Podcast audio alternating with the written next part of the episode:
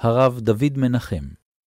אלה פקודי המשכן, משכן העדות, אשר פוקד על פי משה. המילה משכן כפולה. פקודי המשכן, משכן העדות. היה אפשר להסתדר ב"אלה פקודי משכן העדות, אשר פוקד על פי משה". אמרו רבותינו, פעמיים המילה משכן באה לציין משהו אחר. לא משכן מלשון מקום, אלא משכן מלשון משכון. פעמיים בהיסטוריה שלנו המשכן, הלא הוא המקדש, מושכן בעוונותיהם של ישראל.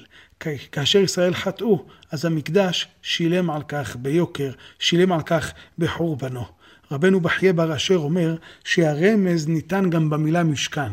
משכן בגימטריה 410. בית המקדש הראשון עמד על פי המסורת 410 שנים על מכונו.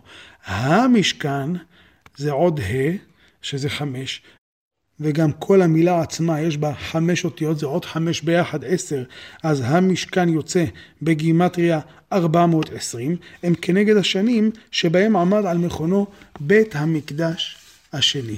זהו רמז, רמז יפה. במסכת יומא בדף כ"א מובא שיש הבדל בין מקדש ראשון למקדש שני בחמישה דברים. חמישה דברים היו בין מקדש ראשון למקדש שני. ואלו הם ארון וכפורת וקרובים הם אחד, אש התמיד שניים, שכינה שלוש, רוח הקודש ארבע, ושאלה, אפשרות להישאל באורים ותומים, חמש. אלה פקודי המשכן, משכן. בראשון יש ה' המשכן, לרמז על חמשת הדברים שהיו. בשני, נחסרנו אותם. מקדש שני היה פחות בדרגתו ובקדושתו מבניין המקדש הראשון. ואם כבר נדרשנו לדרשות המדברות על החורבן, על החיסרון, על מה שנפקדנו, מה שחסר לנו, כדאי להזכיר את דבריו של רבי אברהם סבא. רבי אברהם סבא חיבר ספר הנקרא צרור המור. הוא ראה את המחזה הנורא, הוא חווה את החוויה הנוראה של גירוש ספרד בשנת 1492, וכך הוא אומר בפירוש שלו על הפסוק שלנו. רבותינו אמרו אלה פקודי המשכן משכן, שתי פעמים, רמז לחורבן שני בתי המקדש. הוא ממשיך את הדרשה, אשר פוקד על פי משה, פוקד מלשון נחסר, שנפקדו ונחסרו בעוון עזיבת תורת משה שלא נתעסקו בה ישראל. הוא אומר אשר פוקד זה נתינת טעם. למה נחסרנו את המקדש? למה נחסרנו את המשכן? בגלל שעזבנו את תורת משה. ואף על פי שישראל עוסקים בתורה, אין מכבדים אותה כראוי. והוא נותן דוגמאות לכך. יש רגילים שמיד כשמוציאים ספר התורה לקריאה בשני וחמישי, אז הם יוצאים למלאכתם או לדבר לשון הרע, ויש שבשעת קריאת התורה מספרים אלו עם אלו בדברי מהתלות ותעתועים ובדברי המלאכות חדשות וגם ישנות. ויש שאינם רוצים לעלות לתורה בשבת ומזלזלים בכבודה בעבור כבודם. מה הם רוצים? רוצים עליות מכובדות.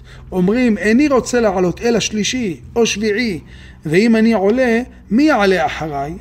וזהו המשכן משכן, שנתמשכן בעוון העם שתי פעמים, בחורבן בית ראשון ובחורבן בית שני. בראש הדרשה הזו מזכיר רבי אברהם סבא ואומר, זה דרשתי פעמים רבות קודם הגירוש. אני מעז לומר שכוונתו אולי הייתה שספרד הייתה משכן שנחרב. הלא ספרד הייתה משכן לפיוט. הפיוט הספרדי נוצר בה. דון אשבן לברת הביא את רוח השירה והפיוט, מיזג אותה עם השירה הערבית, והיצירה האדירה הזו היא יצירה של ספרד. גאוני ההלכה של הראשונים נמצאים בספרד. רבי יצחק אלפסי והרמב"ם ועוד אחרים רבים וטובים. הפיוט הגדול של רבי יהודה הלוי, הפילוסופיה של רבי יהודה הלוי ושל הרמב"ם. הכל הכל נוצר בספרד.